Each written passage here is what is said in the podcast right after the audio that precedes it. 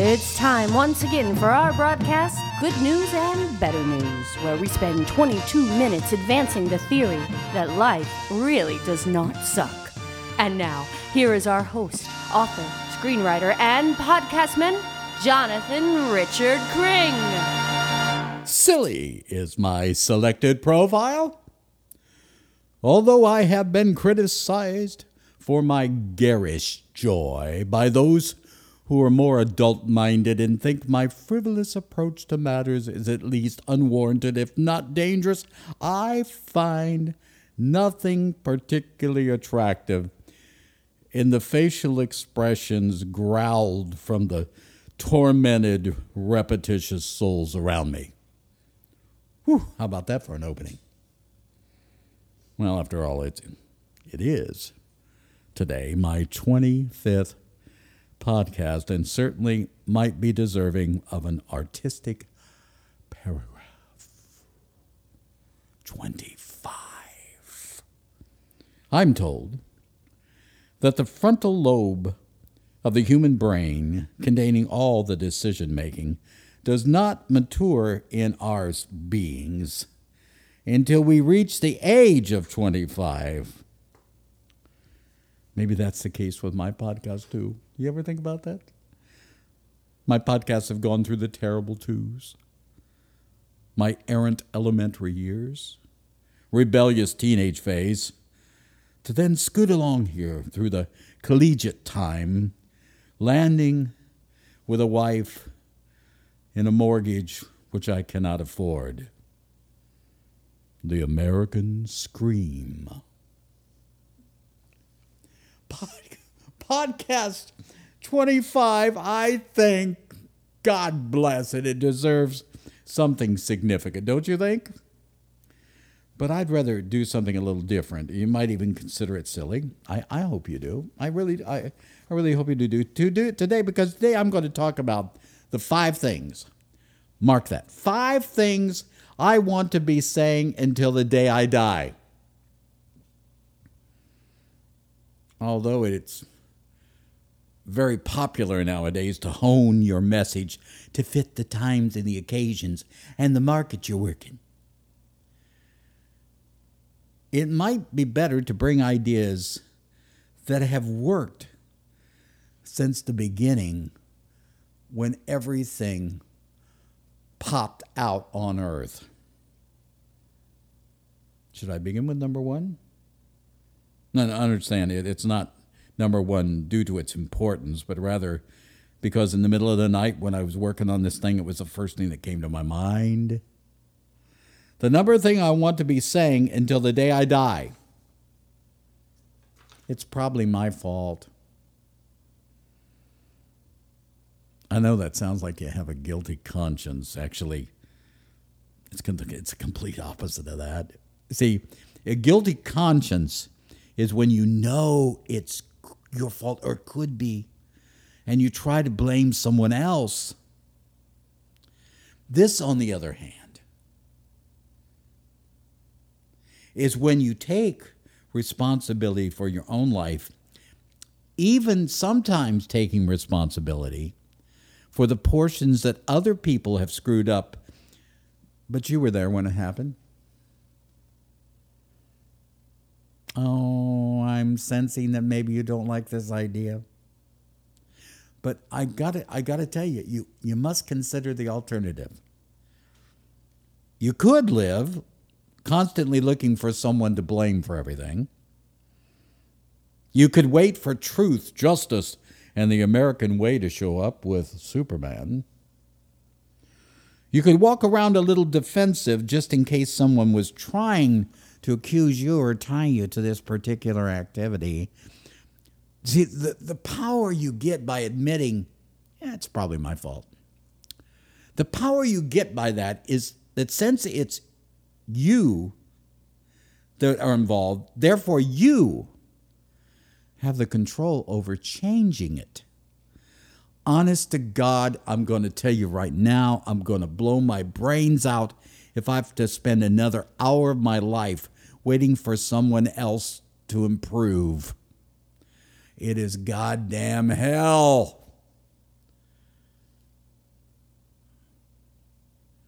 When it's like that, you find yourself becoming picky, selfish, even defiant, all because you don't simply just step in and say, hey, Listen, it's probably my fault. And then just grab that thing by the horns and solve it. You look like a freaking genius. So, what do you think about that? If you want to change the world, you first have to take responsibility for it. Then the repair becomes your job, and it can be done at your timing and in your style. Woo. Oh, I'm sorry, I like that one. I don't know what you think. Feel free to share with yourself. Can I do number two? sorry, I can't say that without giggling inside. But often after I do number one, I do number two. oh, forgive me. The more sure you are of something, the stupider you will be when it's wrong. That's number two. The more sure you are of something, the stupider you will be when it's wrong. So don't dig in your heels. I just think of all the things that people have been sure of throughout all history. Ever think about that? And then, and then, in a very short period of time, their thesis, their opinion, their theology, and even their music is exposed as crap. You want to be able to turn to your fellow humans and say, eh, I never took that terribly seriously anyway. Somebody uh, uh, recently got upset because I said on one of the podcasts, if there is a God, you see, this protester is positive. He's positive. There is a God. I was curious. And lo and behold, this person knows there is a God. You know how he knows there's a God? Because the Bible told him so. Now we're using our beliefs to confirm one another. Now I not only need to believe in God, I need to believe in a Bible. So, so you get this chain of events that comes along and goes, I believe in eternity because I believe in heaven, because I believe in God, because I believe in the Bible. Wow. That's like a whole family giving alibis to each other. Can I be honest? I'm not sure, you're not sure. None of us are. It's, it's what kind of makes us, it makes us interesting. Our contentions that something is right only dis- to discover that we were hellaciously far from the truth. It enables us to sprout our most endearing quality, which is undoubtedly humility. So don't be sure of yourself. Try, try one of these phrases. From what I've heard, how about this one? From what I know, I wonder. Or go, or go as far as to say, my experience tells me. But don't write it in blood. You may need that blood later. Rounding the corner to number three love your neighbor because nothing else works. I don't love my neighbor because I'm a Christian. I don't love my neighbor because I'm a really, really nice guy. I love my neighbor because screwing with my neighbor gets me screwed. Hello. I love my neighbor because throwing trash in his yard makes him throw dog turds over the fence at me. I, I love my neighbor because even if I decide to give up a grudge, I have no control over how long he or she is willing to maintain the campaign against me. I love my neighbor because I want to sleep at night instead of wondering what's happening to my car tires or if there's a lawsuit waiting for me in the mail the following morning. I love my neighbor because even though I have really big bombs, I mean big bombs, all they need is a knife and one chance to get close enough to stick it in my heart. I don't know why we insist that loving your neighbor is hard or impossible or really silly. Because what is hard, listen, what is hard, impossible, and really silly is an eye for an eye and a tooth for a tooth. Talk about not getting dates. Here you are wearing an eye patch and a gap in your front teeth. I love my neighbor because when I don't love my neighbor, my neighbor changes from an inconvenience, a bump in the road, to a son of a bitch terrorist.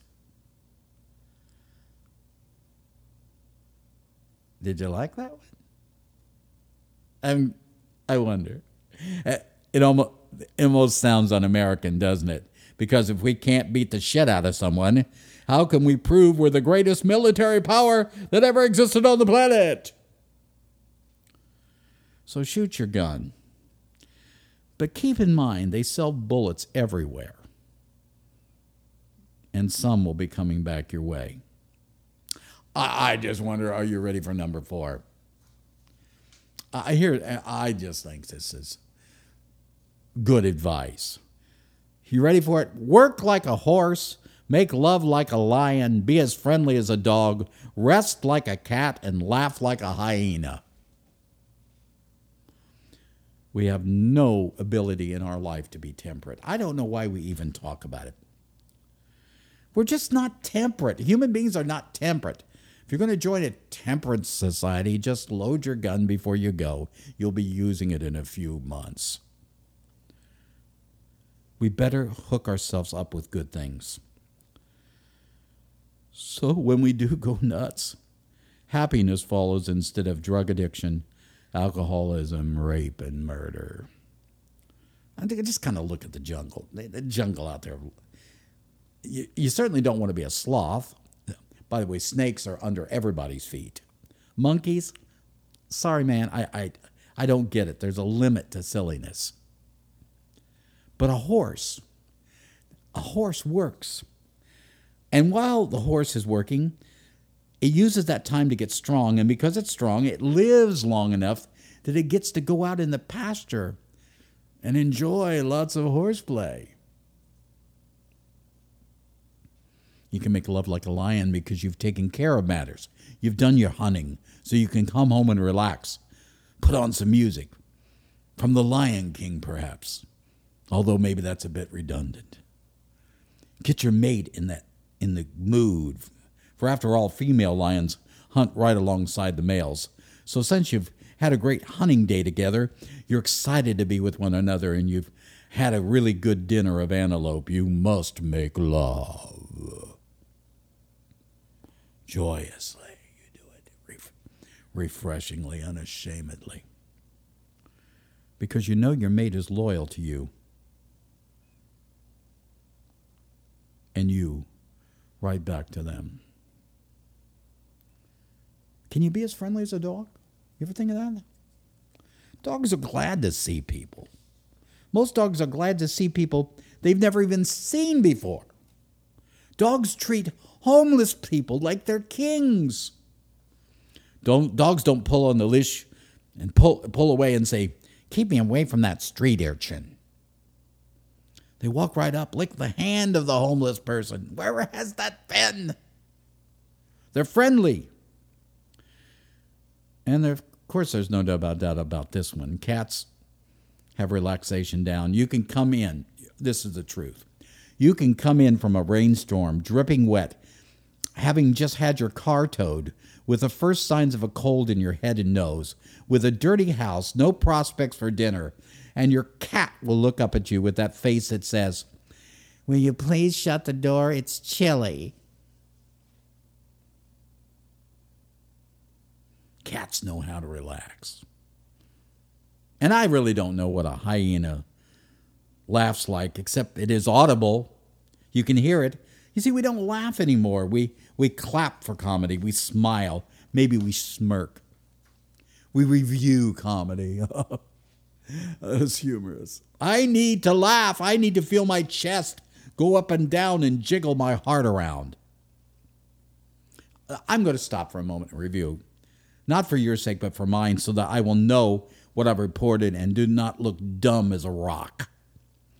My number one, remember, it, number one was it's probably my fault. Number two, the more you're sure, the more you're sure, the stupider you'll be. Number three, love your neighbor because nothing else works. And as we just said, we should work like a horse, make love like a lion, be as friendly as a dog, relax like a cat, and laugh like a hyena. Number five. The fifth thing I want to say until the day I die is give without thinking. You see, thinking is when we remember all the reasons we shouldn't give. Stored in our brains are all the cautionary tales about the last time we got really messed up and screwed up when we were generous. Hell, if I contacted my mind, I'd never give anything to anyone. That gray matter up there. when it gets in a mood, it just won't budge. But I'm suspicious of it. You ever get suspicious of your mind? See, I know my brain is like a nasty loan officer. Loves to say no to things. No. It's contemptuous of homeless people. Why don't they get a job? Inside my skull is prejudice. Prejudice towards giving up it to anybody who would actually be in need, giving anything to them. Oh, I'll, I'll give to my friends because I'm confident that when my birthday time rolls around, maybe it might sweeten their hearts toward me. So, my goal is to give without thinking. Just a little bit of time, money, and energy that we can give away before we even think about it. If we don't, we become selfish, staring in the mirror, trying to find our soul. So there you go. On my 25th podcast, these are the five things I want to say until the day I die. So, the good news is I'm not dead yet. And the better news is, I hope you are just as anxious as me to hear them again.